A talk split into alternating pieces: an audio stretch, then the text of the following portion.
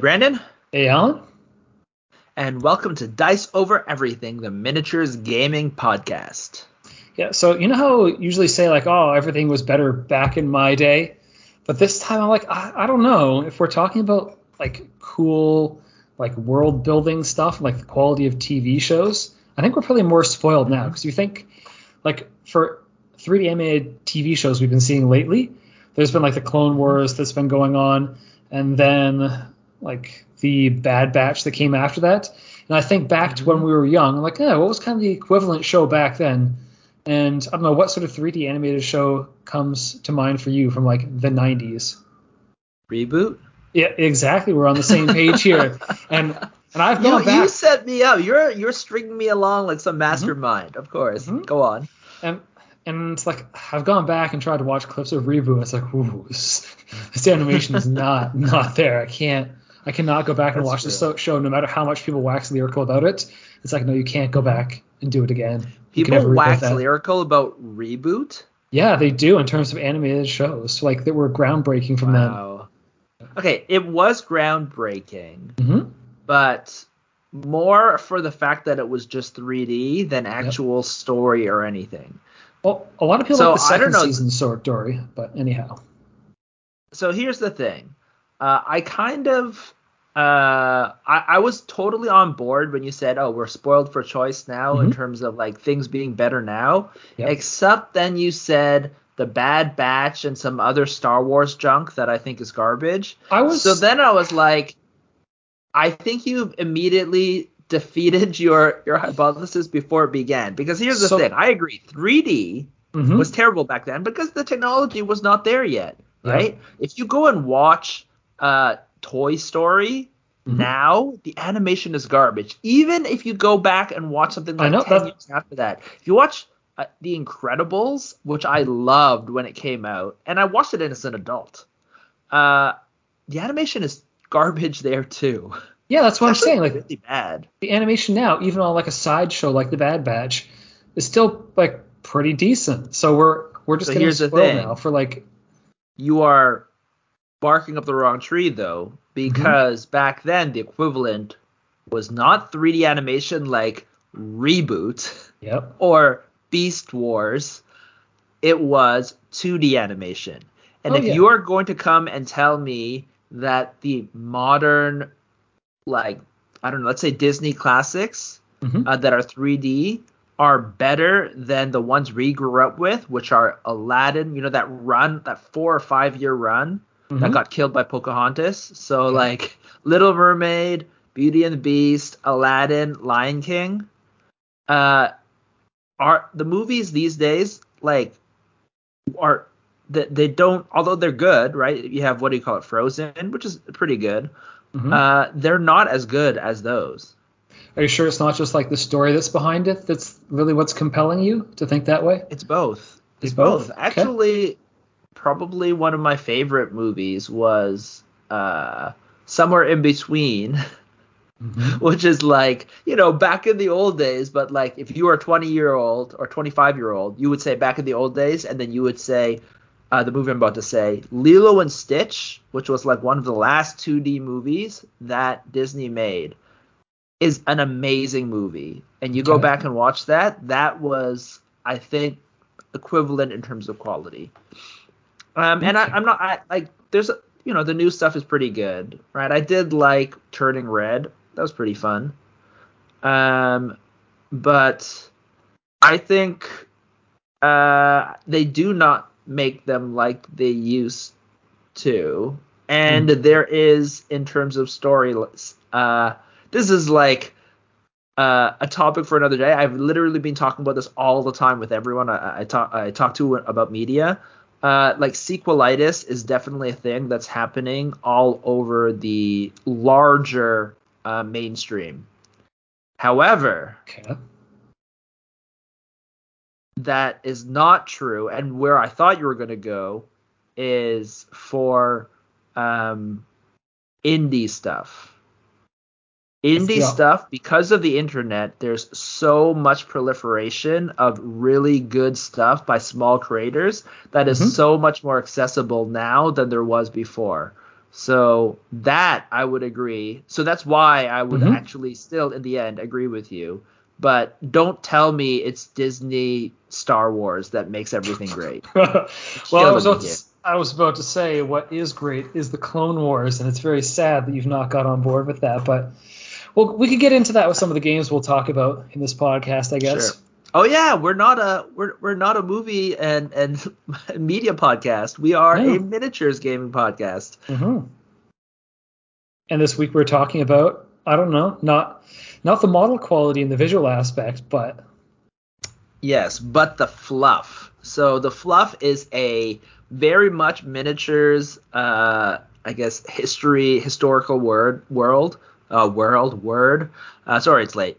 Uh, and we're gonna talk about whether or not, or if fluff, which is the story in in our miniature games, uh, whether it's the secret sauce. okay. I think I think way back in the day, aka 2019, we did Yep. do a podcast Before the about, yeah the before times. That's true. Mhm, in the before times when we were stronger, faster, and apparently more entertaining. but no one's gonna go back and watch that to know this. yeah. So when we when we did record these late at night. Mhm. Yes. When it wasn't by Zoom. Yeah, I know. When you had to go. do Oh, we things in a didn't see each recording studio. Mhm. Yeah. Anyhow. So I don't know if we started that off with much direction, but just thinking about the games that are out there, I was going through like Wait, wait. When you say mm. way back in 2019, sorry, I'm not following. Way back in 2019, what? oh, when when we were stronger and faster and smarter. Okay, sure. That's all. Okay, what about 2000? Oh, you're about to say something. That's when the that's when the episode we did on Fluff Oh, we did an episode. from. Yes. Okay. Okay. So yeah, yeah, we did an episode. Yeah, obviously. Yeah, I knew that. In 2019, we did an episode about fluff originally. Uh huh. And I don't know if I had a conclusion. Like, I know we went a whole bunch of directions with it in Uh-huh. terms of like its value for the game, but Mhm. like, I don't think we really figured out how it fits in to whether you need to have it to keep like to get people into the game and keep them in the game. I know, Yeah. like it. It definitely we talked about how it enhances the game big time, and especially Yeah. we talked about how like it needs to reflect how the gameplay goes. Otherwise, Mhm. you just have this weird incongruity and you don't understand what you're getting into and it's just the stories you just don't relate them as well if they're not the same thing as you're playing on the table so i Mhm. think we talked a lot about that but i just more i think we more want to get into like whether the fluff is like necessary to get you into the game and keep you in it. Yeah, like as a more of a almost like a, a at a higher level, not on a personal level of the person who's playing, but on a Mhm. game level and the health overall of that game organism or that game industry and the you know the companies that create it, right? yeah Like what what do they think like how important is it for them to keep you know their these games uh, alive and uh, getting in uh, fresh blood? Yeah, so if you think of really big games that are, Mhm. I'd almost call them like if you're thinking about the TV analogy where they have like seasons Yep. to them and they keep putting out like new progression of the storyline. The question is, well, the, do you need that A to keep the people engaged with the story, or B are they just using it as a mechanism cynically to just keep selling new stuff? Like, because obviously it serves the purpose of selling new stuff by putting out new fluff to get people like Mhm. hyped excuse me, about new models or just introducing the new models. Mm-hmm. Because I don't, I'm trying to think of a game that progresses the story much to keep people in it without like simultaneously also like integrating the miniature releases. I know every time we go to Frostgrave, but that as well does Mhm. sell like, well, the story's not really progressing. It's just you're going. the world is, is getting fleshed out more. Actually, it's interesting with Mm-hmm. I was just listening to another podcast. Um, I would name the actual podcast, but I actually forget what it was. I listen to a lot of podcasts.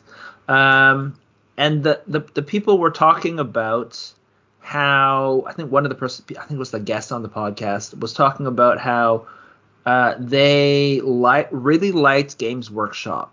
Uh, and the Games Mhm. Workshop world, right? The old world and all of this kind of stuff, because you know they, we all we all kind of grew up with this kind of stuff, more or less, right?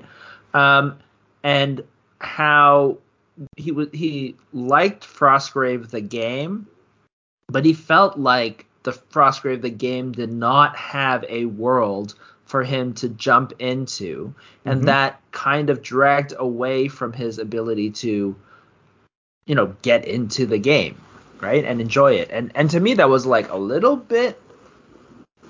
Uh, I guess there, there, there's a couple of things going in there. Like first of all, um, that was from from what I understand from interviews that I've, I've listened to from from the creator Joe McCullough. The part of that is was intentional, right? Yep.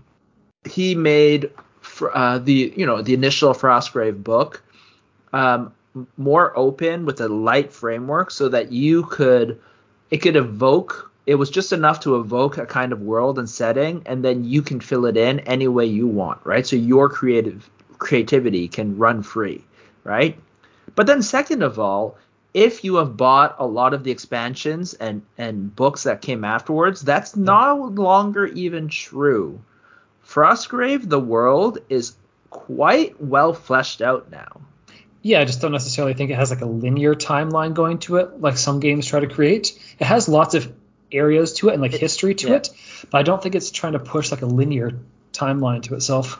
Yeah, well, I guess the, the, the thing with Frostgrave, right? It's like wizards battling over treasure, but you're fighting over the ruins of something, right? So so Mhm. when he reveals, like when these these campaign books reveal things, they reveal things that happened in the past, right? So it's like and you reading into kind the of history. at this point, yeah, like reading into the history and fighting a surprising number of wizards who have like evil wizards who have survived uh, thousands of years as ghosts or shades or something that you have to put down once once and for all. Mhm. Uh, so so that's the thing. That's it's kind of interesting that um, initially, at least for Frostgrave, the hook is if you read the book, you're like, oh, there's there's not much there. But if you Mhm. buy the campaign books, there's a lot of history, right? We we we fought through a 12 like a 12 uh, campaign uh, uh, a 12 uh 12 mission campaign. campaign uh, fighting in the greatest university of the old city, right, of Frostgrave, where we fought a whole bunch of race, and that revealed a lot about what the actual, like, how things worked back then, right, what this old city was like, and who these people were, and then we also fought a lich, right, on Mhm. another one, right, so more revealed, and then there's books about the underground, right, where there's like breeding pits of like, um, you know, just like uh, what do you call it? Uh, gladiatorial combat underneath the there's always being gladiatorial combat. It's kind of revealed. Both constructs and undead were used as labor right? Mhm. so all of these things kind of reveal. It's actually really fleshed out if you if you buy all the books that come out right? Mhm. So if you're talking about a game that kind of continues to, you know, entice you to buy the next thing or or, or, or to learn more and to, or to stay in the game, right? Above and beyond just the gameplay and things like that, which are great, right? It's my favorite gameplay. Um, these little like every time you buy a, a book you get a little bit a little more morsel of what the world is like a little bit more of, of what it is what what is in the world and you can commend you can go back and like put that into the miniatures and the the terrain and the monsters that you paint on your next time you play to continue to play in that that city right Yeah. Yeah. So um, to a more general note, like before this, I was reading up just about like to try and think about like a breadth of games, reading up on like Mhm. skirmish games that people like because uh, I didn't Mhm. really want to look at the mass battle games. And most yeah, people, talk about them later yeah, most people sort of focus like the first thing they brought up was like the setting. Is it sci-fi? Is it cyberpunk? Is it all that? Just how people were trying to like do a good job describing what the game is. So that seemed to be their 1st Mhm. go-to for that. And then after that, well, obviously I was only looking up skirmish, so no, they didn't need to bother saying that.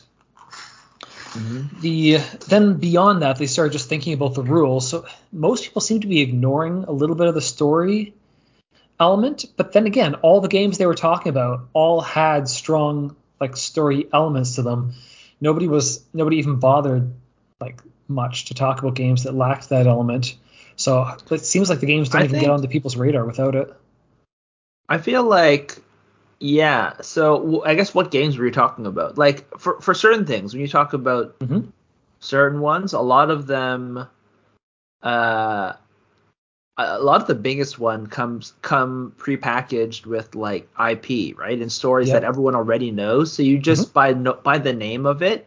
Mhm. You you don't really have to tell much more besides the general you know the general kind of thing right but you're talking about sci-fi so if you have to you have to define the actual setting then what Mhm. are these games that you are talking about where the fluff doesn't come into it because uh, in my uh, from my uh, feeling and from my looking the reason why i want to talk about this is because i, I i've been you know we're creating a game right Mhm. we've created a game and we're kind of shaping the story well we've done a lot of the rules and a lot of playtesting and stuff like that and we're trying to sh- and we did some like groundwork for the for the world and and art um, but we're trying to you know define that get that dialed in right and so when i look at other people um, when they're looking at games they often like it, it's not a lot of sentences but it's often more than just oh this is a sci-fi game right Mhm. sci-fi game with a certain number but then like when you hear people get really excited and trying to sell things they talk about almost always it's not about mechanics it's Really? about the setting and the world that is that hooks you and then mm-hmm. you talk about and then there's some some mechanics that are cool. So after that, I went and searched more for like miniature agnostic skirmish games that people like mm-hmm. because I'm, I'm like, well, if you Sure. take the so what, Like what the- games were we talking about first of all? Well, basically, I searched that because if you take the miniatures out of the aspect and those big properties that have all this art, and you end up in the miniature agnostic space, now like people's impression of the game is not being so influenced by like the miniatures and that, and now it's just like entirely like what's written as the fluff is the impression people get. And nobody really seemed to care about the games where it's just like, oh, it's this open-ended whatever rule system. Like people were talking about them, but they were very like infrequently taken up. I'm just thinking of almost like Stargrave, where the setting is very like do whatever you want, and people didn't seem to latch on to it nearly as much. People latched on to stargrave Really? pretty decently compare i don't i like I so know. I don't know what you're talking like. You, you got to name the game. So you're saying Stargrave people didn't latch onto. You I know you didn't latch Mhm. onto it for sure. But when I look at in, in general, first of all, like Stargrave obviously has done pretty pretty well Mhm. for uh, Osprey because they printed off a lot of books. Uh, I, I I heard an interview I think with Joe McCullough that that Stargrave is doing pretty well Yeah. and okay, it's I just actually relative to even to Frostgrave, like just the setting and everything like that makes it it's, it's it's probably honestly the the proximity to uh, Warhammer 40,000 that has really helped it, right? Mhm. But it seems like it is it's still doing quite well, and you look at the other games, uh, yeah. So so I I think that's actually more of like a hit as opposed to like a miss. I know that you know you don't like it, but a lot of people use it, and a lot of people used it to like uh, put on. Even though the the world is more of a what do you call it? What, what what's that? What's that uh, TV show from like ten years ago? Firefly. It's a very Okay. much a Firefly esque world, right? Mhm. Um, and so like, uh, but I guess Warhammer 40k fans will just kind of like paste on the Warhammer 40k esque kind of things onto it, right? And people people play it for that, right? Um, but when you're looking at a lot of other games, like there's definitely games uh, um, that like if you're talking about an entirely miniature agnostic games, like obviously if you're talking about Song of Blades and Heroes, it is intentionally super generic, right? And it's it's quite popular, right? Relatively speaking. Uh, but I think there there's just not enough room for like very very generic uh, games because people want things that are tailored directly to the miniatures that they, they want, right? Or Mhm. that that they're they're they're in their collection that they want to use, right? So when people think, oh, I want a western, like I have a bunch of cowboys, I'm not going to use like generic shooting game, right? That mm-hmm. can also be used for cowboys or modern or science fiction, right? They're going to look for the thing that actually screams or, or, or breathes and exudes the cowboy aesthetic, right? Mm-hmm. So uh, I feel like from what I from what I I've seen, right? Like, and, and obviously like the biggest ones are ones with IPs, right? Like Atomic Mass Games has a whole bunch of really strong IPs. It has Star Wars and Marvel, right? And it blew up basically out of nowhere, right? Yep. Because uh, when people look at that game, I don't even know if anyone really talks about when the they rules. try to sell those games, the rules. They they talk about, hey, it's Marvel, it's Star Wars. You want to play Star Wars and play Marvel? Yeah, you play mm-hmm. these games, right? Um, and then afterwards, you know, when people are like me, I'm not a big Star Wars fan anymore. Um, then they have to be like, no, no, but it's a good game, and let me tell you why all of these different things. And and and to be fair, like you know, Star Wars Legion, I have played it. There's a lot of really good things in Star Wars Legion, and I can say that I think my my feelings after I played it were, oh, this is a pretty good game. Too bad it's Star Wars because because yep. I didn't feel like the gameplay matched Star Wars at all, and also I'm not that into Star Wars. Okay. Um, Side note: I almost got into Legion uh, because they released uh, Ewoks, mm-hmm. but uh, apparently you cannot play an all Ewok army, so I was like, forget it. It's stupid. Well, I don't know. My impression play seemed to be Rebels. That, lame. My impression was there was like tailoring to more the Clone Wars era, which I think is cool. But given that you don't seem to have jumped Shatterpoint. Clone Wars, at Shatterpoint. Yep. No, Shatterpoint. Shatterpoint, not not Legion. Really? I've never played Shatterpoint. Mm-hmm. Legion uh, released was released with the original. Yep. They released the the the trip the the what do you call it?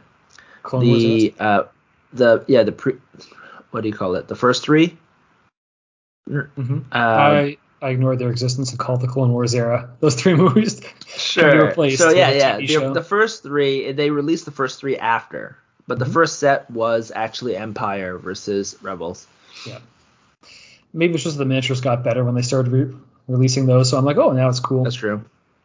That's true. The first miniatures were terrible. Mm-hmm. So, yeah, I guess yeah, the fluff there basically draws people in 100%. There's other like there's other so many other games. Well, so do you think people go in to find a miniature game where they have like a setting in mind that they want to play in?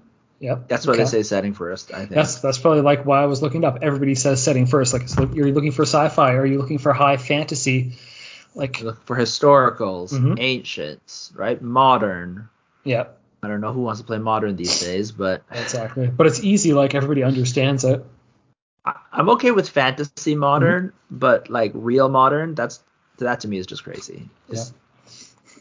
So I guess the next thing once you've established like that really big wide area of the setting, is it like mm-hmm. you've got to tell the player what's happening in that setting?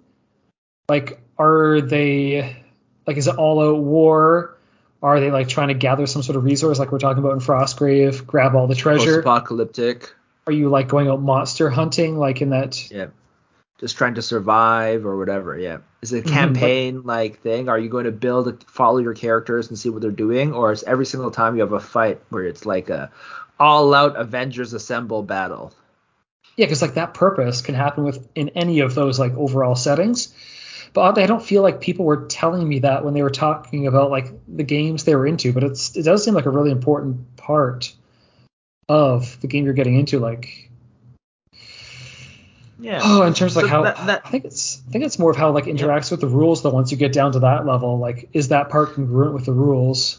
Is something yeah, that matters. I think I think that's the thing that the fluff is not like the story, the setting, and all these things is mm-hmm. not divorced from everything else, right? That we love.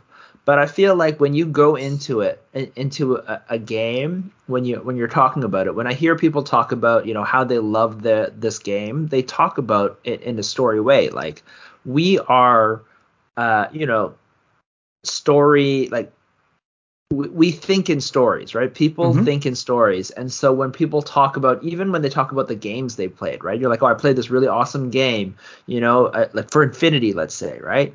Oh, you know, I, I talk about how you know my my um my Namurr just basically shrugged off all wounds, right? And then like shot them, like ran a, up up a wall and shot them at the guy in the face, right? Like Mhm. that's how you talk about it, as opposed to then, then I move six two, and then you know total immunity stop the Mhm. actual wound from going through. Some people do do that, but that's a lot more boring, and I feel like I rolled this, and then it you're not winning effect. people when you say Mhm. say that kind of things, right? But when you hear people talk about stories, like they they turn the games into stories, they are able to really sell it. And you and when I'm seeing people, you know, talk about new games, their eyes light up when when you talk about the games in in a story way. Like you know, when we go go for drinks afterwards, and people Mhm. are talking about the latest game they played, right? if they're just talking about you know there's certain people like you know us maybe maybe we're more engineering mind and stuff like that right? Where we will break things down we're like oh this part is cool this part right? You know these these three mechanics and shit like that right? But when you see a lot of people the best way to sell them from what i from what i see is they they tell them the story that the game is trying to play. And then they tell them about the mechanics that reinforce that story. Mhm. you know what I mean? Like if you're playing, you know, uh, X-wing, it's dogfighting, right? You're you're like deking in in and out, right? Your ship is outmaneuvering the other person, and they say, oh, and there's it's reinforced by this cool mechanic. Because again, we are playing games, right? Mhm. But to me, that's the way they talk about even mechanics is it's not just about you know this is a cool thing. It's it's you know sometimes they do, right? We talk all the time about how Infinity it has the cool like bluffing stuff Mhm. right? That is in not a lot of games. But like even in Infinity, when I talk about it, I, I talk about how when I when I think about the coolest part of Infinity, it's the Ramboing that you can do, right? Even though mechanically speaking and in gameplay wise, it's like a, a push and pull and a resource management, eh, right? And there's a lot of ability to push your luck or or or um or or yeah yeah basically uh you know go for broke right there's always ability to go more for broke the worse you know things go right so Mhm. if you if things are going bad that's the kind of mechanical idea but when I talk about it to other people i'm talking about the ability to go and rambo and have a guy like burst through the lines and and go So, crazy do something heroic, yeah. yeah or exactly just- right Mhm. so you, you you kind of make it even though you know the, the thing that makes infinity unique is the way that the the gameplay informs the story right the way that i you talk about it and the way you think about it is that fluff kind of idea right Yeah, like if you're not playing a competitive, super competitive game like miniatures or whatever else, I feel Mhm. like it's kind of like leans almost into the D and D sort of thing where you're basically playing like a collaborative story. Because Mhm. it's not just like a video game where you do like you press a button, things happen. It's like there is a Mhm. back and forth to it for how things are working on the board and like an agreement to how the game is Yeah. playing. And that just for that to work, you have to like be in the same story space. And the way that gets created is just like, okay, well, this, the game Yeah. has given you background story. Like, what are you supposed to be doing there? What's like beyond just the world? Like, what is everybody doing there? So you can establish like you have that. It basically creates a language for you to have that back and forth dialogue about what the story Yeah. is on the board. Because if you're yeah how- to bring what- everything to life yeah which is why maybe I don't like Stargrave because I feel like Stargrave allows some person to be like, oh, I'm playing Space Marines and we're going on like a Xenos hunting mission, but then the other player is like, oh, I'm playing a bunch of Jedi and we're going out with our lightsabers to be Jedi. It's like, but how do you share your story? This is what I think that's one of the reasons why I I don't like it. Even though they can all exist in one world, I just feel like it's sure it's a- i think that the, the the thing is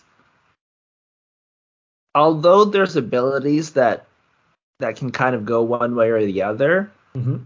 you really you you can't be a space marine and you can't Oh. be a space marine squad uh-huh. because first of all you only have two guys you have your captain and your first mate yeah, and the rest are of your guys are chums which could, Yeah. could be guardmen guardsmen you Mhm. can say you have your captain and first mate but even the way you're playing is you're running around capturing data and your captain Mhm. and first mate are not tough enough and they still have uh, that even though they're in, in, in some ways they're tougher or uh, more survivable, let's say, Mhm. than uh, wizards, right? They can also have armor. Um, they, it's because they dodge in and out of cover. Mhm. So you cannot actually be a space marine. No. You can be more of a Jedi, but you're not like you can't be Obi Wan, right? Mhm. You can be a guy with a laser sword, right? But it's almost and and the reason why I think the Jedi thing works better is again because it's a space western. Yep. And Jedi are a mix of space western and samurai, right? Which is technically, you know, westerns traditionally in the movie sense were were um, informed by samurai films, right? So I guess technically everything's a samurai film, right? Mhm. but but uh so that's why I think you can actually be more of a Jedi than you can be uh, uh you can't you just can't be a space marine. And so I think maybe it it it didn't necessarily for you do a good enough job of telling you who you can actually be, right? Mhm. Like you could be an inquisitor, right? Because you have to be human. Yeah. And you, you or you could be a lizard man technically, right? Like a lizard alien, but you still have to be like in that kind of realm, right? The more like old school pulpy science fiction kind of world where you have a bunch of abilities. You cannot be like a super uber powered space marine running around shooting everyone in the face, right? You're the kind of guy where you're ducking in and out, you know, and you're, you take a couple of shots with your gun and then you have to duck duck back into cover kind of thing Mhm. uh, that's that's more of how the the world works, right? And so to me, I see more, and and maybe that's why uh, I like Stargrave more. Is I I feel like there's a lot more uh, story in it, right? I see a lot more hooks in it, right? Like like the fluff for Stargrave is that there was it's basically there there was a, a galactic civil war and the two sides lost basically Mhm. right and so uh, not they didn't lose but like basically in the war the two big empires i think I, don't know if there's only two but like the empires that were fighting they basically collapsed they all collapsed and now everything is taken over by warlords right Mhm. so everything you're in more like of a warlord period where ev- where where in the the rubble of this empire of the old empires there's just a, a million and one small little fiefdoms with pirates and things like that running around and, and controlling everything Mhm. and so that is actually a a pretty in my opinion that's a pretty good setting right that's an interesting setting that you can do a lot with So maybe it's just hard to communicate that setting in a couple words. Like certain things, it's just like, here's your know, orcs you- versus goblins did, fantasy. Did you read? See, here's the thing. I bought the book though, so I Mhm. did read the the fluff section, right? No, I want I want the impression Actually, before now, I buy now- anything. now you're making me want to see what what the back of the book is. Mhm. All right. Uh, that's even too much reading. It's got to be it's got to be the people's impression, not the not what they're The trying to people's impression is it's doing pretty good. So, Mhm. uh, you know, uh, so science fiction war games in the ravaged galaxy. So Mhm. already it's talking about fluff, right? In a galaxy torn apart, apart by the last war, vast pirate fleets roam from system to system, robbing, mm-hmm. extorting, and rounding up slaves. Any attempt to form any kind of central authority larger than a city-state is quickly and brutally crushed. In this mm-hmm. dark time, the only way to survive is to stay small and inconspicuous. Amidst this chaos, however, thousands of independent crews manage to carry on their business. Smugglers, rel- relic hunters, freedom fighters, and mercenaries roam the dead stars in small ships, scratching out a living any way they can. Mhm. I think that's pretty thematic. Yeah, the yeah, the entire blur- thing has nothing blur- about the gameplay. Mhm. It's all about the theme. It's all about the setting. And Yeah, my assumption is this is the first time you've ever heard about the theme of Stargrave. yeah. I mean, I've never read that part. I just see just see pictures of miniatures that people are using for, it. and it's like, what the f- these sh- things don't fit together. no, that's fair, right? This, I guess this is one of those things that you're talking about, like in in a miniatures kind of agnostic game. Now, now the thing with Stargrave is technically they they have their own miniatures, right? And it's Mhm. much more much more um pulpy science fiction, and the aliens are like guy are more like guy in you know with a in a mask kind of costumes, right? Those are the kind of aliens. So that's the kind of thing that the actual miniatures for Stargrave uh, they're trying to sell, right? Mhm. However, you're right in that you know because Stargrave is in you know a science fiction world and in a world where you know a lot of people want to move away from if they're moving away from let's say playing in the 40k world proper the most miniatures everyone's going to have right 40k is by far the biggest miniatures game in the world people are going to have 40k miniatures Mm-hmm. so you're just going to see a lot of Warhammer 40,000 miniatures, and unfortunately, Space Marines, right? Even though Yep. Space Marines, uh, you can't even start off being a Space Marine. Now there is like a power suit that you can use, which I Mhm. guess would be a Space Marine thing, but it literally costs money for your character to use it every single time you use it. It's called Armored Trooper Mm-hmm. and Yeah, I read that they part. still Yeah. die. Mhm. I'm pretty sure they still die because there's crits, right? If you play with crits, and I, you're supposed to play with crits, Mm-hmm. an armored trooper still dies to a crit in this game. Yeah. Is that isn't that kind of like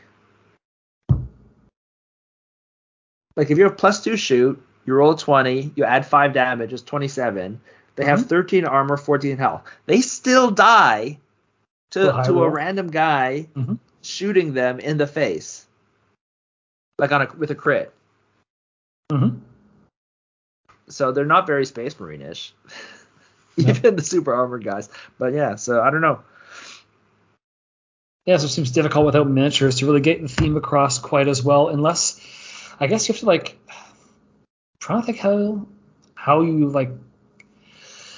So a lot of the games, miniature agnostic ones, sort of like did have done Kickstarter ones that have got things more like in the direction they're thinking of.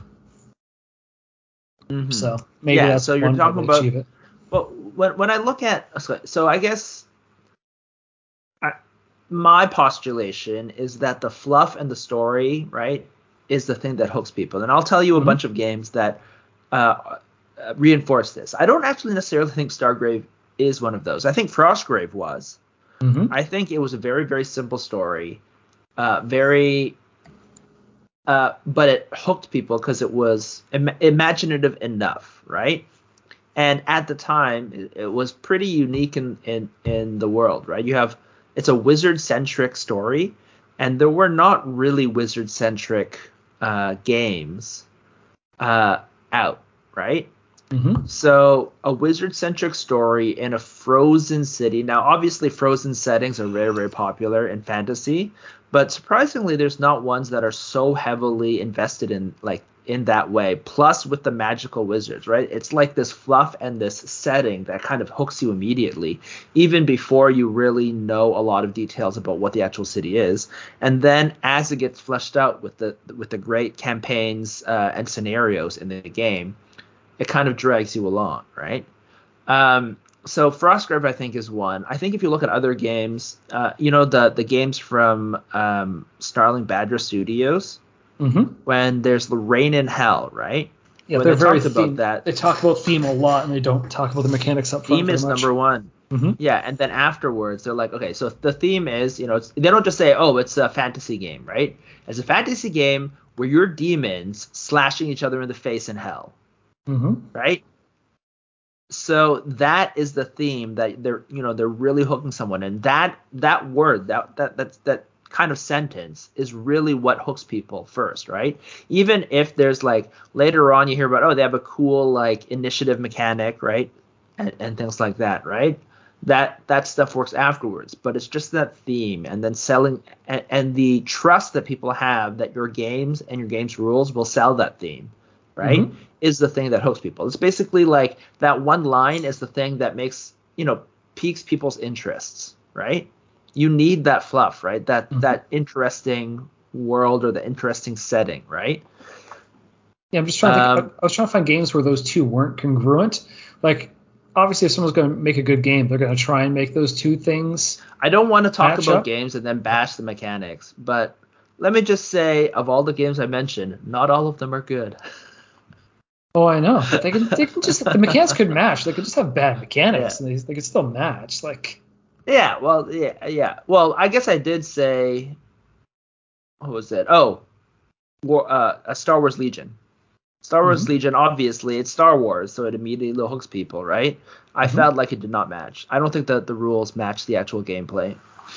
I, I really, I actually like the gameplay, but uh, I, I don't think they are very Star Wars like. Whereas from what I hear, Shatterpoint, which I haven't played, Yep. the the the the the setting, right, the fluff is obviously very strong because Mhm. uh, it's the Clone Wars, which you said, you know, at the very very beginning of this podcast, is really good, way better than reboot, which I don't know, that's damning with faint praise. Uh, but Mhm. but uh, you know, some, a lot of people, especially young younger people, younger, younger than us, who grew up on that kind of stuff, they really like that kind of stuff, right? Mhm. Yes, they Um, would just possibly buy into the game based on that. hmm Yeah, actually, I listened to a podcast where they were talking about um, about uh, Shatterpoint, and and basically the guy was saying, oh yeah, these are all the great things about Shatterpoint, right? Uh, all these great rules. Actually, he mentioned a lot of things that were not good about it first, and then but then he went through a laundry list of things that he loved, and then the very end, you know, the the other co-host who hadn't played it and, and, and asked him, okay, so if this was not Star Wars, would you play it? hmm And he said no yeah. even though he was talking about how good it was like almost all of that stuff like he wouldn't play it even though he was talking about how great it was he wouldn't play it if the story didn't line up with one of his favorite settings hmm right the if the thing. like, setting wasn't right for what he wanted yeah, well, just like I won't bother playing any like modern warfare, World War II stuff. I'm like, I have no interest in this aesthetic. You just you can't get the person at all. But the thing is, like, if we're talking about yet, story, you, like you have no you, have no desire yet we'll see not- we'll see if i can win you over with world war ii I'm gonna Modern is harder, I think. Oh, actually, you know what I was thinking? How about this? What happens if I came to you and I said, okay, there's this amazing game Mhm. called uh, Furious and Fast. And basically, it's Fast and Furious, but Mhm. the miniatures game. Where you have cars and you smash the cars, you jump out, you punch people, you jump back into cars, and you keep on going. The cars are always going at the same time. Would you be Ooh. considerate? It's like Gaslands, but you can actually jump out with like little dudes and start beating on each other. If it and has you jump onto the car and you fight onto the car and you there's and you're always on highways right Mhm. and if you fall off you have to catch a ride on another car before or or if you get left behind right because everything is always moving Uh-huh. then you you kind of come back by surfing on another car that you know comes from behind and goes would you be interested The, the setting is getting me, but the story is even better. Like that's the thing. The story is like another layer. yeah Like I don't think I don't think because what we're talking about now is I think that the very upper level of like where it's set matters the most. that's the game by the way we should we should think about Yeah, that That's, it is. that'd be cool But then I don't know. Does the story within that even really matter? Because well, I guess we said the story matters because it I guess helps the what- what language do we- of the back and forth. Yeah. But I don't know if the story mm-hmm. like getting people into it. They're just like, oh, this like basic surface level thing. It's like, oh, here's Star Wars. What are you doing within the universe? Eh, eh, whatever. It's Star Wars. I'm in. Same thing with like Yeah. Gaslands or the, the Fast and Furious game. It's just like this is gonna look cool on the board. I'm in. But then like the story part, I don't, I don't know if it, Mhm. like how much. It doesn't sound like I guess all these people I guess are you're right. I guess it's true. Like when I when I think about fluff though, and I think about that that thing, I, I guess to me, the for sure I feel like when I when I see these kind of things and when people get Mhm. into these games, right, uh, the setting really matters, right? Mhm. The setting, the, Yeah. the the thing though, it's like lining up an idea of, uh, like sparking imagination, right? Sparking imagination and wonder in your head where you're like, oh, what could it be? What could it actually look like in the world, right? Mhm. Um, that's kind of what you need to spark to to get people hooked, right? Yep. Or into And-. Mhm. and I guess you're right that in terms of when people talk about technically fluff, right? A, a, specific story, right? A specific actually like instead of saying you are doing like like we said, you're fast and furious, you're you're jumping from car to car and you're shooting things like that. That mm-hmm. could be enough to evoke people's in people's minds something cool. Yep. As opposed to you are specifically Dominic Toretto fighting, you know, doing that, like whether that or not, like trying to compete with the Rock cool, over who has the most coolest yes. cars and can do the coolest tricks on the road. Yeah, exactly. Trying to get the heist, right? Because you know, mm-hmm. Fast and Furious and stuff like that, steal the thing. Um, is that uh, whether or not that is uh, I don't know what you call it. Uh, is that whether or not that's essential to get people in the door? Essential, yeah. Like, do you need that second level? I guess the thing is when you already have the setting, right? For mm-hmm. especially we're talking about indie games, right? Like, or you're trying to sell someone in a game that doesn't actually have a property or an IP, right? Uh, just when you say someone is jumping, like when I said fast, like furious and fast, like when I said you know the car jumping kind of like chase mm-hmm. kind of genre thing. I said it's like Fast and Furious, right? Although the game is not technically would not technically be Fast and Furious, I'm still selling you a theme and a fluff. It's just instead of coming in and bring you new fluff, a new story, mm-hmm. I'm inserting this property that everyone knows really, really well, that people enjoy, mm-hmm. and inserting in your head and saying, yeah, that, but the miniatures game, right? Yep. So you still have fluff. You still have that story. Like if you've never watched a Fast and Furious movie, and I tried to, and I use that like terminology on you would would it make sense like i'd have to describe it a lot more right like mm-hmm. if i didn't have that i'd have to like you'd be saying okay so so why are these guys jumping and fighting mm-hmm. from from from car to car right fighting on top of cars and and doing this kind of stuff it doesn't make sense except for in the context of knowing mm-hmm. this stories that you have seen right yep. even if the game has shaved off the actual like you know filed off the labels and stuff like that you are still evoking those kind of fluff that kind of story right mm-hmm. even if it's like dominic Toretto, right mm-hmm. so hmm. yeah so i get i guess like gw basically created the stories themselves whereas these other ones but did like, they no did they create the stories themselves they did not actually like mm.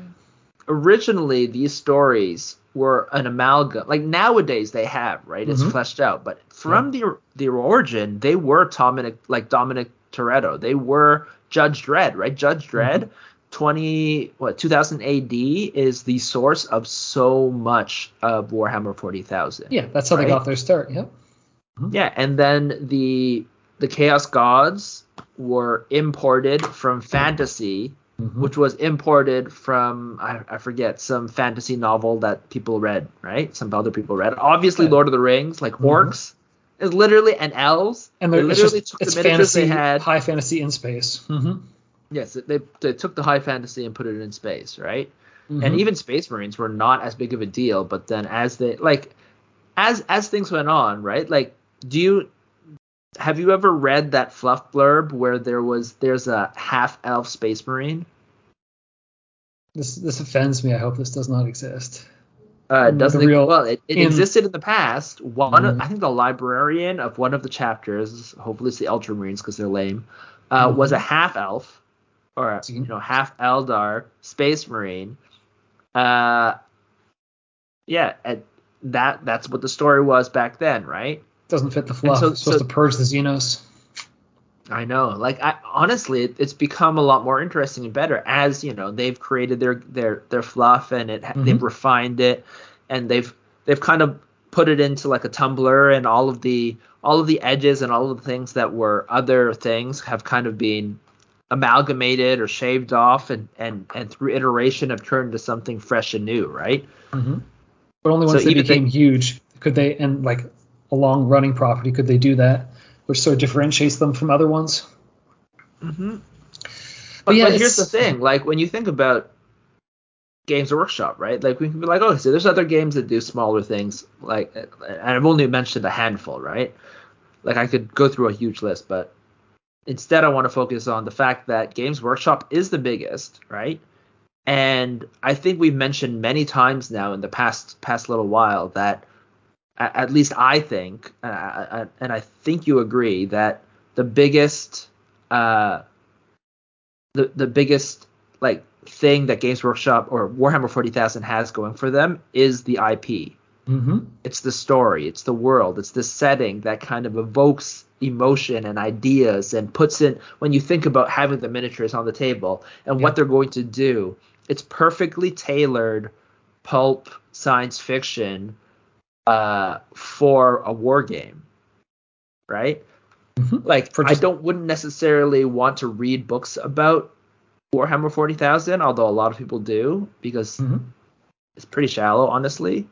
But it's in terms of like it's it's it's very deep in terms of history, very shallow in terms of like ethics and and and examining the human condition, right? Mhm.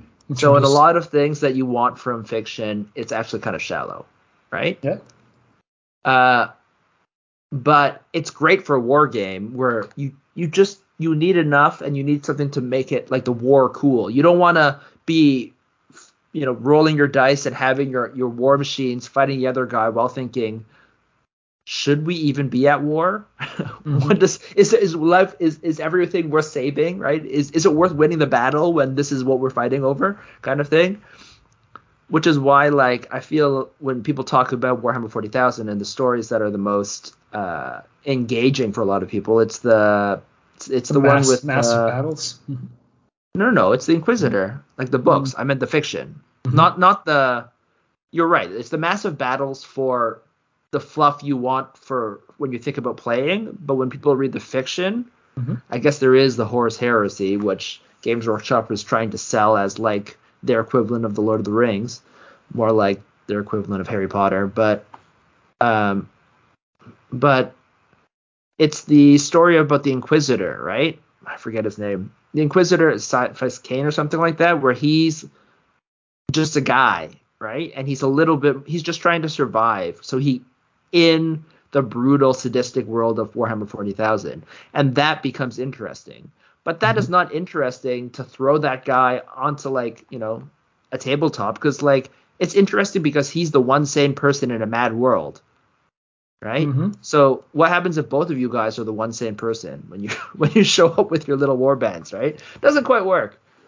But great, great but to me it's this is like the, the best story, but the overall world I don't know. Mhm. So it sounds like the like overarching theme has to be there to get someone in the door, but then once they're in the door, just having that deeper layer of like stories and that for people to just invest their energy into might be what like really gets them to stay in it. Just like the people who get into 40k and then never seem to be able to get out. Like they've read all Yeah. the stories, they've he- invested so heavily into all like the background that's in the codexes, and like with I Infinity have- going Mhm. On for longer and longer. Like this is people who've read the books from way back about like the origin Yeah. stories of all that, and they get more and more invested in it. And same thing like for Yeah. Osgrave, once you've played through more and more campaigns, getting more and more of the stories that are back there, the more invested you get in it. But like in terms Yeah, of getting in the door, more, you want to play more in the Mhm. world. It's like returning when you're playing. You put your miniatures on your table. Not everyone plays every single day, right? So or every or multiple times a week. So whenever you're coming back and you know, like for Frostgrave, we play it like maybe once a month or so. Mhm. Um, it's every time you play it, it's like you're coming back to something that you love, right? Something you know cool and interesting. And plus, we have not close to played all the missions in Oh, no. So No, if you only play once, so it's like once month, endless diving. Yeah, yeah, exactly. he, can, he can keep up. Exactly. That's why. That's why we got to play more. We got to play more. Mhm. Um, but yeah, so I, I think that's true, right? Like you definitely need the the surface level to the hook, right, of the world, Mhm. uh, and then I think the, the, more important story helps. Like slow. It's it's like when you play. Also, I don't know when when you play video games. Mhm. Uh, have you ever like I don't know if you play video games anymore. I guess you don't, right? So now I'm also kind of old and and and not as into video games as I used to, and I so I played a lot of games and I kind of am used to a lot of gameplay. So not a lot surprises me or or, or really hooks me, and if it hooks me, I have no desire to become really good at video games. So once it stops being novel and like sparking joy in my head, Mhm. uh, I start getting really really bored, right? Because I'm like, oh, I got to do the same thing over and over again. I have to reload my I'm not- save I'm and not- try this fight again. Uh-huh. Exactly. Oh, and I'm getting a little bit better. Oh, wow, great, right? But oftentimes for single player games, right, where they're like, oh, you got to get better to be able to beat this boss, right? I'm just like, the only reason I'm playing this is I want a little bit more story. I want to get to the ending and see the story and the world, Mhm. right? So even though the idea of the game is cool, and even though oftentimes the gameplay is what keeps me in at first, right? So it's like the setting and everything in the world is cool. That's the first thing that it has to happen, right? Mhm. Once that has happened, actually the gameplay has to be fun to to keep you in it, right? Day to like moment to moment when you're playing it. After that, oftentimes the thing that keeps you in for the even longer run is loving the world, the setting, being there in the thing, right? Mhm. And for a lot of games, for a lot a lot of games, this ends up being, you know, for video games, for me now, it's just like sometimes I fall out of love of the gameplay and I'm only playing, or I just get tired of it, right? I am only playing for feeling that being in that world and trying to get to the conclusion, trying to get those story bits, right? That fluff that that that, that they're you know drip feeding you. Yeah. Okay. So maybe it comes like it's the third thing, but it's needed for the game to be like like a really special game. It has to have that the extra layer. Yeah. Well, I feel like especially for like miniature games, Mm-hmm. you, you kind of go through the same kind of thing, right? Oftentimes, if, if you like the, the surface level, you'll kind of uh, You'll pick up the minis you know, you, like play the it- aesthetic. Mhm. yeah. You'll paint them. you paint them up you play you play the game it's fun and then you know after one or two games you're like well i played it i got i Mhm. got my love of it on on to the next thing right when you have that world and you want to play you want to explore that world and you want to be in that world for longer i think that's what gets you to you know stick it out. Besides of course like sometimes you just play a game that has really cool gameplay that you know you're constantly coming back Mhm. uh, just to explore. And and it's not sometimes a lot of the times like you that that's part of it. But when you have a cool story and a cool world and you want to continue to, to to visit that that really can sink its teeth into you and especially with campaign games like that is why i think there's a there's a, a new thing where campaigns are, are, are getting really popular i think not just from the influence from d&d and things like that but it really emphasizes story right Mhm. and you need the world to have enough like like in d&d right in rpgs you need the world to have enough setting that when you start playing with your friends you can use those as like scaffolding to lay on the story that you and your friends are telling in your campaign right Yeah, or, or just during that individual game. Mhm. yeah, yeah, exactly. So there's like enough scaffolding that you understand it. You can place your game that you're playing into the world that you're returning to, right? As opposed to everything just being, you know, in its own little bubble, right? Mhm. It kind of ends up building on all the other games you've played. Yeah.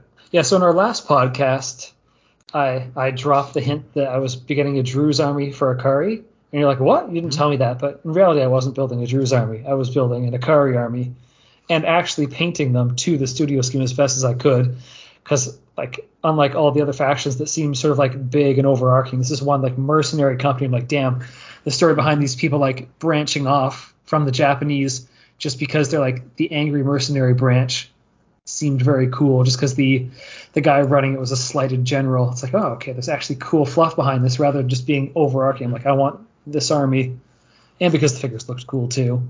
But that combination was like, no, no, I'll actually paint an army in the real color So- scheme because like the background was cool enough for them. So Ikari's actually I actually haven't read the fluff for it, even though I have the books. Actually, I might have given the books to to one of our our, our friends.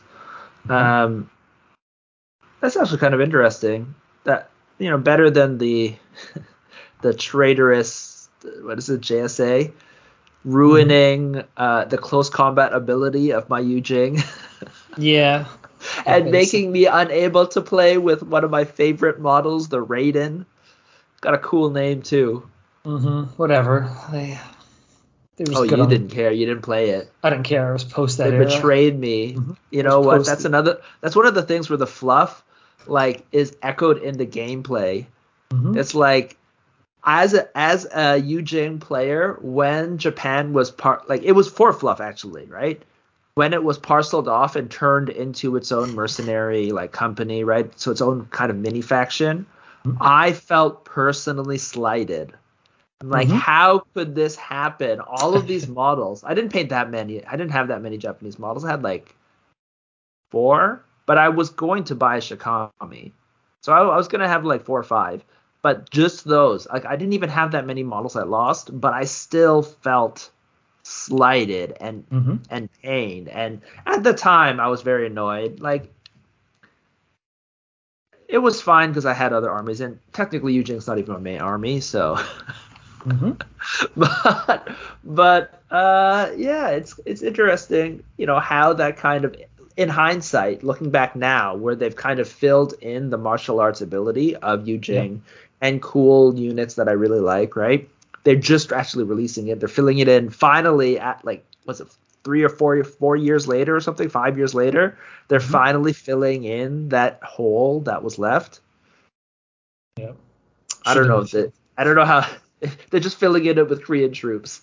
it's mm-hmm. like oh. They can they can re- redo it again. Yeah, but honestly, if if you're that invested in the story, you're like, oh okay, they destroyed some miniatures, but at least like they gave a story reason for it, and I care enough about the story moving yeah. on and the game progressing and having the story progress.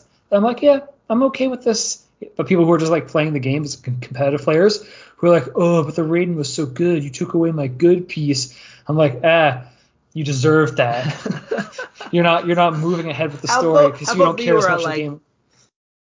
How about me who was like, oh, the Raiden looked so cool. You took away my cool looking model they replaced it with some other cool looking models that do a similar role and have a similar name it called took so long. Like now I agree, but it took like years for them to replace the cool looking models mm-hmm, that they took yeah. from me.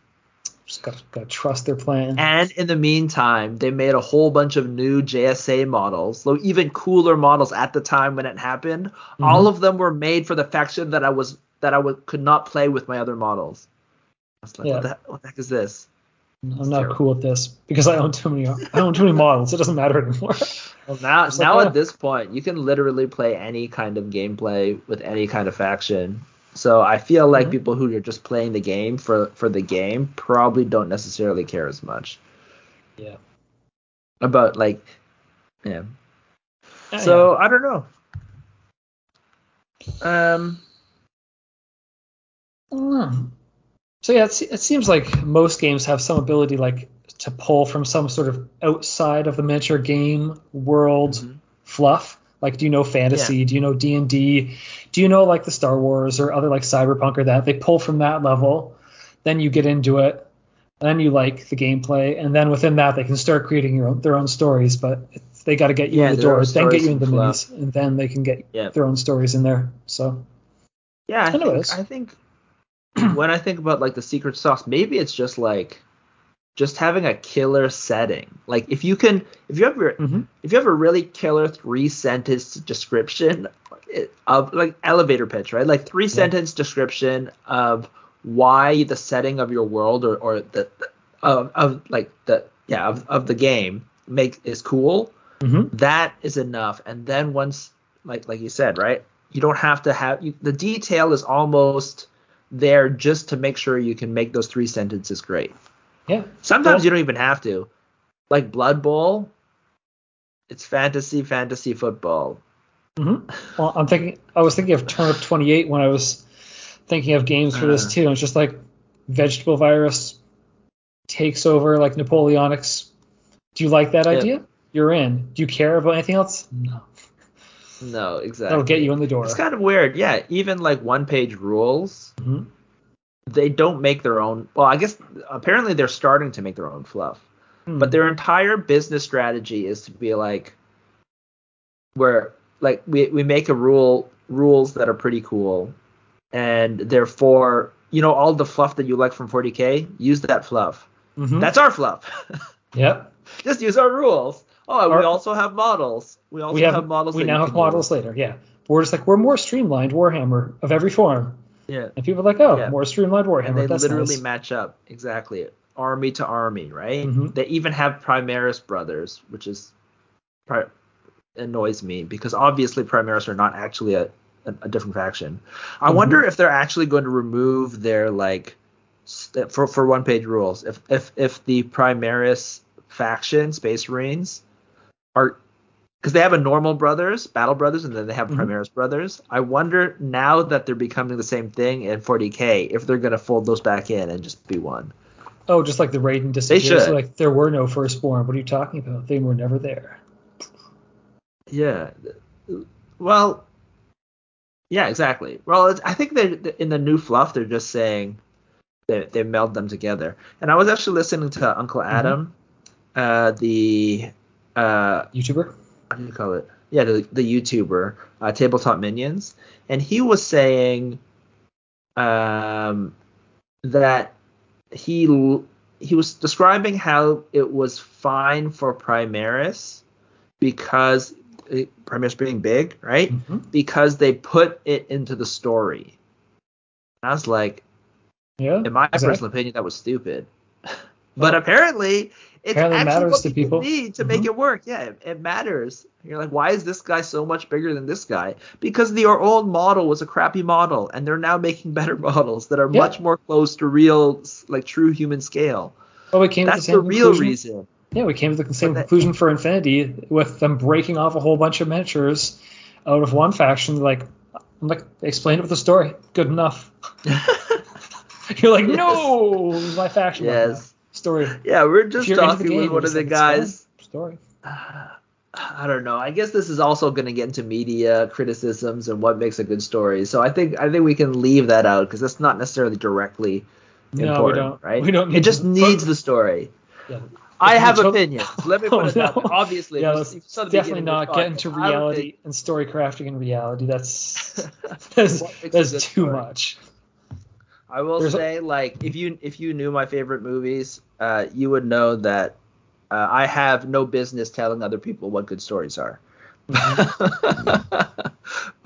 but anyways, um, yeah, okay. So when you look at so so we talked about obviously like the the strongest games that apparently can hook people forever have this like deep fluff, great Mhm. setting, right? Great setting, deep fluff that hooks people in for a long time and it helps you carry on, right? Yeah. How about for these smaller games, right? Like we're creating a game. Our, our game is much smaller. It has a much much, much reduced footprint.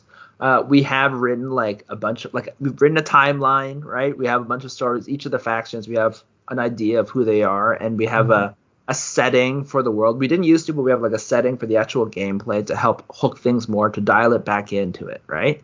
Mhm. Uh, into a you know we have a a once deserted world, right, where just underneath there's all these research facilities and through a bunch of circumstances all of these spec ops teams are ending up here trying to get this information very quickly right that's our setting uh, still work in progress um, but that's the kind of idea that we have right for these smaller independent games right as opposed to these things with giant ips and things like that do you think that having this kind of deeper story like besides the the three sentences, which we are obviously still working on to like craft it to, to make it sound good um, and, and interesting.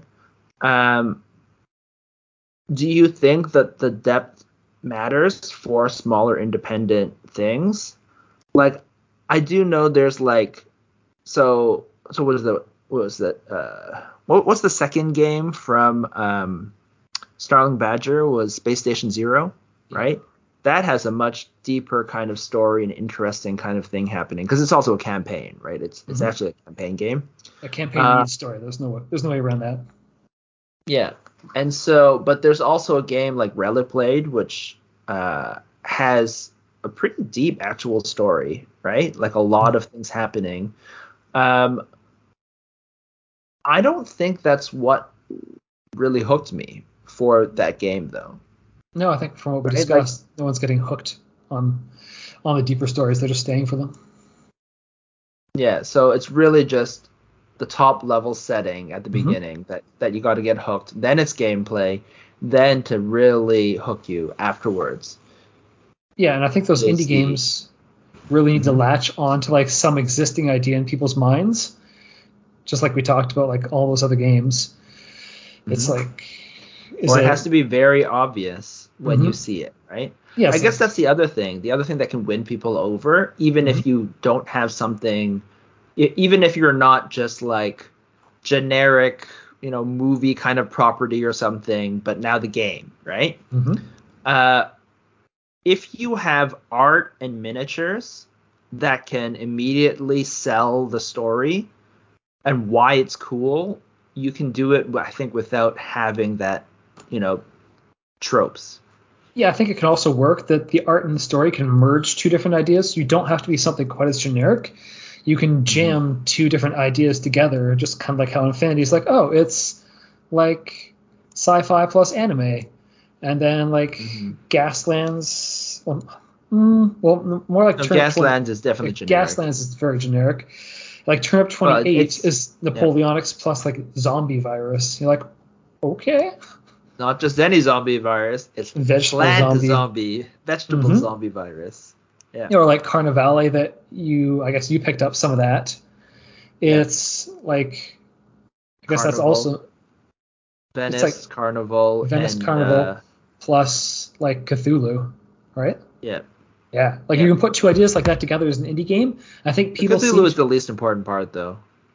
I don't know, but It's, it's, crazy it's carnival, people fighting. Yeah. Yeah, but it, you're not just like, oh, it's just this. You can actually like make a bit of a deeper setting. I think by you can put two ideas together in people's minds, and they actually it, it actually gives it like a creative bend to it. So I think that can work too Mhm. As the top And I think when you're talking about, yeah, I think maybe the story is more, more, more there for like when you like. It also, I think, helps you know when it hooks people, right? When you hook people when they've started playing games, they see the story come out of the gameplay. They see the mm-hmm. story from the miniatures, especially for for games that have miniatureless lines or miniature lines with a game. Yep. having the game and the story, like having them sell the miniatures and vice versa, is very, very is almost like super impactful, right? So to me, like Carnevale, I the story I don't think is nearly as important, or also I don't necessarily think the story overall is that good, but Mhm. the setting is great, and the miniatures, the way that they look, kind of sell that setting, right? Yeah, maybe if you'd already gotten into the game and they, there were some cool stories surrounding one of the factions, or at least stories you thought were cool, you might go and eventually buy into that Yeah. faction because you're like, damn, this, these guys are super cool. I want to do something with them. So Yeah, I, I don't know. Right now, I just like the idea of, of just like the Mhm. bour- bourgeois uh, and fighting, you know, just the the dock hand the dock workers Mhm. and them killing each other and guys with masks and stuff like that. And that that's the thing that I think is like the uh, cool part of the game, right? Mhm. Kind of more like an Assassin's Creed esque kind of fight going on. yeah, yeah. So our game, I guess, kind of has like the Dune-ish setting, being on like a desert world slash, I guess, slightly Star Wars-ish, like the Tatooine, like desert world where like a whole bunch of various peoples from all over are gathered on it. But I'm just Mhm. wondering if like there's because it's more like it's a bit more technologically advanced sci-fi, or no, those those are both pretty technologically advanced, but just whether there's another idea to it. Oh, hmm, well, there's a zombie outbreak portion of it too, which is kind of like the Resident Evil going into the lab of Resident Evil, and like Mhm. there being all sorts of weapons and crazy shit. So there are like different ideas. That I, can get, I think there's there's also the thing in in, in the setting in, in our Mm-hmm. world, right? Like the science fiction it's in some ways more advanced than Star Wars, but in some ways Mhm. less advanced because the it's not pulp science fiction, right? It's more like we take our the, the cues more from cyberpunk in terms of the world, but not it's not cyberpunk, right? But it's like it's a more modern kind of what would the future in terms of the factions actually be, right? So you have everyone is kind of a little bit of a post-human, right? Mhm. Everyone is way more advanced than post-humans. Even like the well, I guess these are all spec ops teams, so there's no just like normal guys walking around. Mhm. but like the different forms, right, are all post-human in some sort of way, right? They're greater than than so so that greater than like a normal guy, whereas in Star Wars you have that idea of you know just normal mooks running around and doing things, right? Mm-hmm. So and, and being like rising up to be great through you know you know the whole Western kind of you know and, and hero's journey kind of thing, right? So and magic, space magic as well, Yes. which, which uh, we do not have, right? No. So I'm just trying to think what major intellectual property is all about, like people being like advanced humans. um, the way when I was thinking about it, Mhm. uh, I was thinking, you know, writing about, you know, the, you know, the the factions and things like that. Um, there's obviously like a Dune kind of esque idea of, you know, there's an empire that's, you know, kind of coming into civil war, right? Mhm. Which is very very popular. It's the Romans and things like that.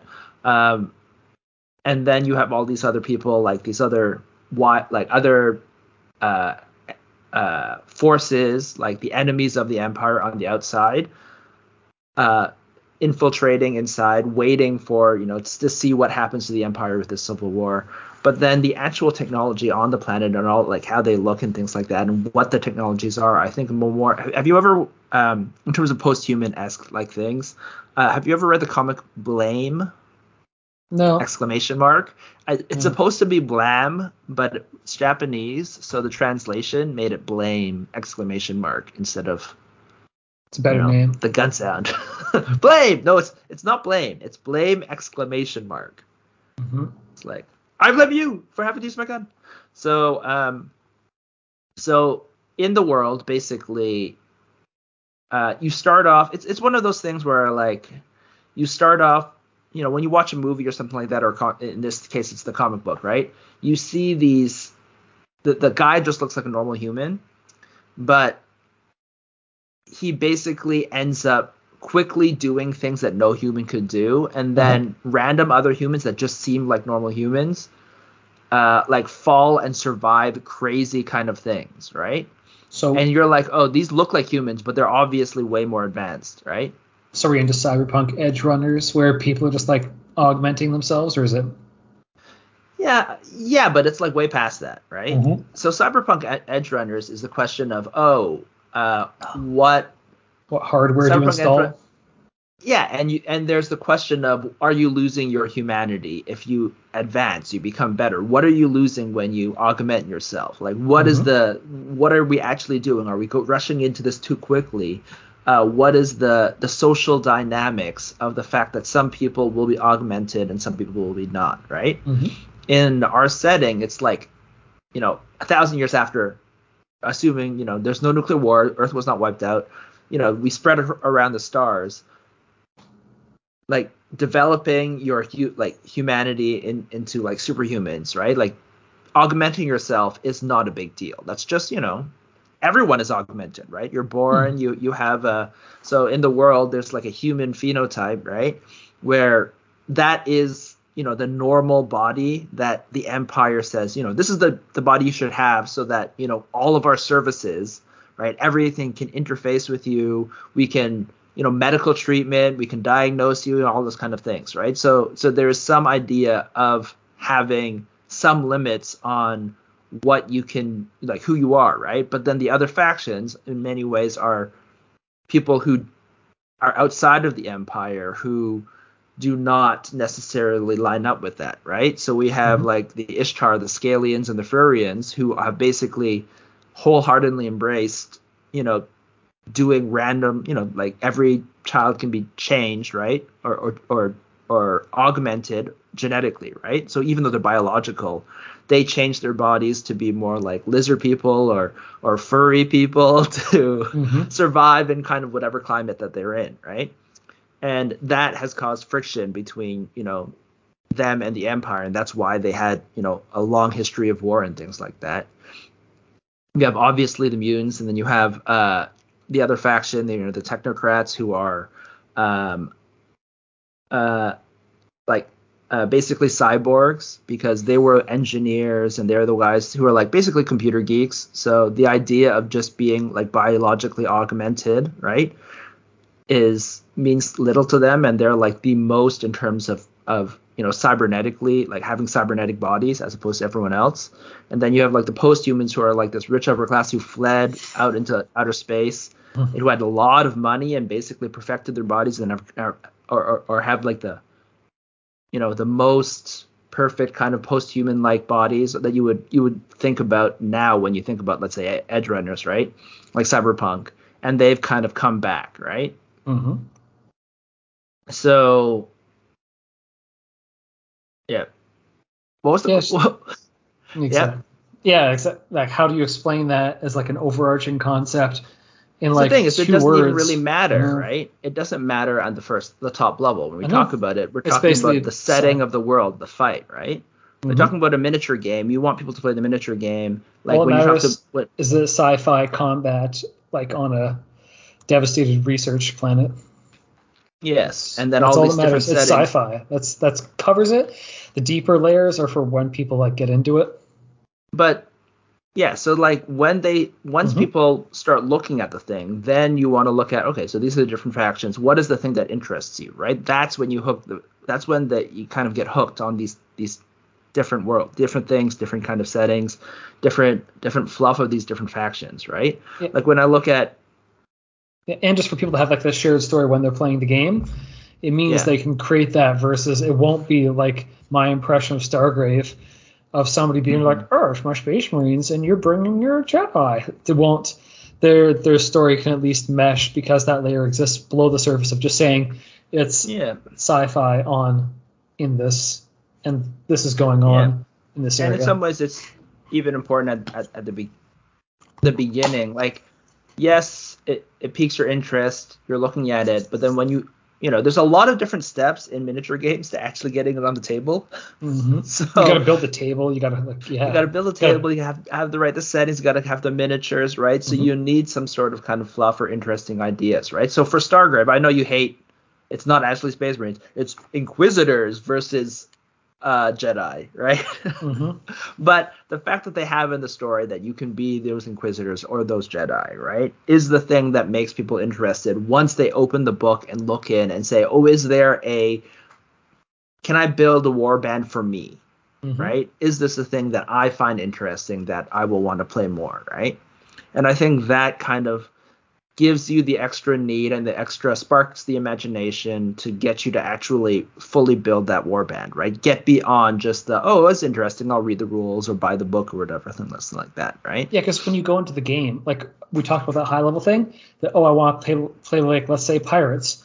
You don't necessarily want to be. You don't know like which exact pirate faction you're going to play. Like maybe you are playing like the rich pirates. Maybe you are playing like the imperial Na- Spanish navy. Like you don't you don't necessarily know who you're going to want to play with. And that to begin with, same thing. Like even if you say we're going to play like Warhammer like okay you played 40k you're gonna go play kill team now because you or no you're gonna play like necromunda now maybe you're like that's what you play in 40k doesn't influence what you're gonna play in necromunda you're just like oh, that's the same world but you're gonna read through the factions and see what like sparks it beyond there Yeah, but each of the factions, right? Like I, you know, initially there was not actually that much. There was just a, a couple words almost, right, and just Mhm. a list, right, of each of the different factions. and then some but- art yeah and but, but here's the thing i was going to say uh but the art is really what sells Mhm. sold all of those things and evoked so much right it wasn't just the it wasn't the words in, fact for a lot of 40k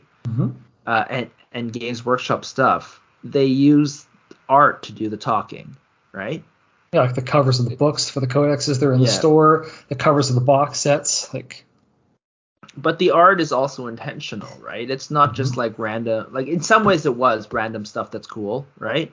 But there, there was, you know, the people that were creating it had the idea of worlds in their head, right? So as the art kind of builds up, you have, you know, crazy things, but all pulling around this theme, and that kind of makes things, you know, sells the idea, right, to people. Like, um, I think recently there was an interview with John Blanche, and he talked about the Black Templars art, yep right? And that to a lot of people was seminal, the seminal Games Workshop uh, Warhammer 40,000 art that really sells people like, oh, this is this is a cool world, right?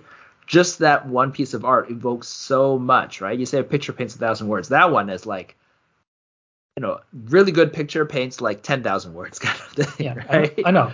It's, it's the art though that makes it like it's not the art to get you into the game. It's not the art that's inside of the books. It's the art that's like right on the face of the cover. It's on the product. It's on the web pages now. Like that's the art that I think gives the people the first impressions. Like obviously later when you start flipping through the books, it matters to get you more like into the game and the choosing factions.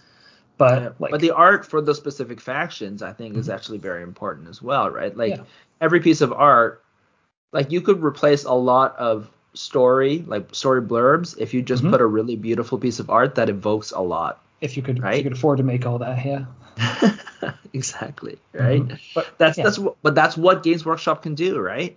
Like Mhm. Age of Sigmar, when it re- was released, honestly, the story was hot garbage. There wasn't even there was like a barely a story there, right? Mhm. But what they did have was amazing artists churning out lots of really cool art going through gates and fighting, right? Yeah, they're pretty sick Even though the too. story was really kind of lame, honestly, it was a Mhm. very much a World of Warcraft esque like game gamified like each instant servers where you fight on this one. Uh, Oh my god. Yeah. the art made it cool. It made me like, oh, maybe it is cool to like go into this instance of the, world and fight in this realm gate, right? Like they've Mhm. moved away from that so far now because they realized that story was lame. But the art carried the day, and and Age of Sigmar sold so much better than uh, the old world, even though the old world has so much fluff and story, right? And it's come back now because of like Warhammer Total War, Mhm. right? But it was just the, you know, the evocation of of how things looked that really helped sell Age of Sigmar, and almost like honestly, I find Age of Sigmar the story is still uh, there's there's actually a lot of there's a lot of cool stuff now, right? But not when it started off. Mhm. And Yeah. I feel like a lot of the story and everything is is set up so that you can just make really cool art pieces of war. Like, yeah, the game I see is just like literally an art piece on the board. Like, Yeah. Uh, apparently the game is okay. Mhm. I, I gotta tell you, uh, I'm thinking of creating a of, of actually creating that goblins army that I I started. We'll Mhm. see if I actually ever do it. I So have you- like I'm not even done my 40 my orcs army. It is it is October, but I haven't even finished like the five five orc pieces that I like space orc pieces that I have just on my desk. Mhm. It's just that it's actually not on my desk. It was it was staring at me. All of them were staring at me accusingly, so I just threw them into the box. the box where they will never be seen again. But yeah. Mhm. All yeah right. so um yeah so i think when when it comes down to it um i think we've talked about definitely the setting how important that is and we've emphasized that and the general f- fluff but i i do think when when it comes that's down to it it is the like it has to be it's not just the fluff being the secret uh, you know, this kind of the secret sauce, but it is more of how all of these things, like the art, the uh, the miniatures, the setting, kind of come together to kind of sell this idea and spark this imagination and this wonder and this kind of desire to live in in this world, right? And the fluff and the story specifically slot in there to help build things up, but only almost like as a co-piece to the many other different things that are all like lining up and selling that kind of thing. Mhm. And honestly, at this point, I think um, I would say after this conversation, my thought would be that actually it is like three that three sentence setting, right? Yeah. Being able to parse it in a way that can really sell people, that kind of uh, is in some ways the most important, right? And obviously things go in cycles, so it's like the three sentences that kind of hook people when they're receptive to it, right? Mhm. And they they want it, and then you have all of these other things: the fluff, the art, the miniatures, and the gameplay that backs it up. that kind of helps sell all of those things to get people not only interested but um, hooked in the long run to continue to to play. And I think for a lot of those games though, you know, the fluff is integral part to that thing. Yeah, I think so, that's what yeah, I think that's what we've yeah. seen from the people we've talked to and just like people's impressions they give to others on the net about games they like. Yeah. So I think as we've said many times, Warhammer 40,000 uh, is particularly strong in the flop. Do you think that they are almost like an outlier? Yeah, I think so. But they've they put quite a bit of work into writing like they've or, or is it more like it. Hmm. yeah they've just or is it more like hmm. there's a lot of different games like there's almost two sections of games right there's the ips ip games which sell the games purely on the ip and those mm-hmm. are by far the strongest like in yeah, terms of market share that can hook people and then mm-hmm. you have the games the indie games, the space where we hang out, where the like little cool nerds who uh, who it's not enough to just to just say, hey, you know that thing you love? Here's mo- some of it in miniature form. We're like we're just like in the same way of movies where, where a lot of people, you know, are just totally happy to watch more Star Wars and Marvel movies. Then you have like indie nerds who are like, oh no, that's more Marvel, more whatever DC. No, I need something new, something fresh. Send me here's here's the five different things from the, this indie small indie uh, movie festival that I watched that you should actually watch for something fresh and unique. Yeah, I need my ability to be a special snowflake, not just play the Marvel character everybody knows. Yeah it's it's not just a special snowflake of the character. It's I want the entire experience to be special snowflake. Oh, you play that game? No, I play something totally different that doesn't play like anything you've ever touched before, right? Mm-hmm. So that is kind of the indie space, and I feel like that's where I live at this point yep. in our miniature gaming careers, right? We've walked away from all these things with like large uh pre-built you know, audiences, IPs, mm-hmm. all of this great fluff and story, uh, and we move towards games that are you know boutique and different and showing us something that is more unique. And in that case, uh, fluff is a lot is a lot smaller in terms of its importance with these kind of games. But yep. again, it's probably because uh, they don't have time to build it up, right? Like yeah, we said Frostgrave, we played it so long we get the fluff now, right? All this fluff has come through, right? Well, yeah, he's just had more time to like build up the resource mm-hmm. that exists as a game. I think the same things have happened with Relicblade, mm-hmm. and I think Turnip28 actually the guy I think he was creating another game with tanks in the same setting, mm-hmm. which you know I, I think the Turnip28 guy is an artist, right? So it's the art that sells kind of the game and the kind of idea and that evocation, right? Yeah. So yeah, it's an interesting kind of dichotomy between those two things, and it really I think depends on who you're selling to in the end, wh- how important it ends up being. Yeah, I don't think you can control that. You just have to you have to cater to your audience yeah. in that respect of those two different groups. Yeah, there's no silver bullet, right? For some people, fluff is everything. For some people, whatever. Just show me cool mechanics and make the dice rolling and the maths in the game interesting. Yeah, honestly, like I'll only come back if the game is interesting. Like I'll jump into it for the reasons everybody else does because there's a cool level of setting at the top. But then, like I'll either bounce off the game or stay in the game because of the rules, and mm-hmm. then stories stories the next layer stories like the last layer for you you feel yeah, like? stories what stories what keeps you in there because like oh this is evolving there's more more being delivered to me i want like i don't feel like this is over like people talk about games being living games or dead games and unfortunately to, to like some level it matters that those stories are still like you're still expecting a story mm-hmm. so you still consider Actually, yourself a player a good, of the game that's a good point there's like a metatextual narrative of, of alive and dead games mm-hmm. that if you're playing a game like Necromunda, like a campaign game that's dead, or Mordheim that's te- technically, you know, being a dead game, the idea that in the game you're playing a campaign that's alive breathes life into it, even though the metatextual idea of the fact mm. that it's mm. not actually growing is yeah. not there.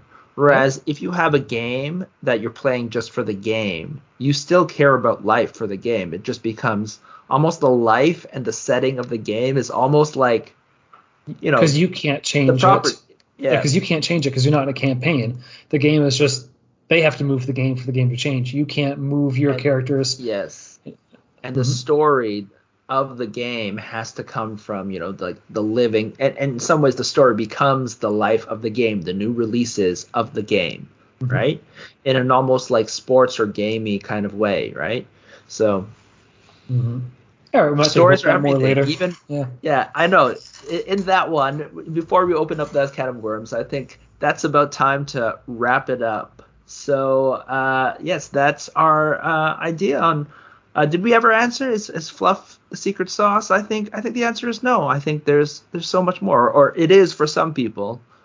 It's the extra spice. It's not the it's not yeah. not in the main it's ingredient not the secret list. one. Yes, yeah. it's not. Yes, it is a spice, and for some people it's important, but again, it depends.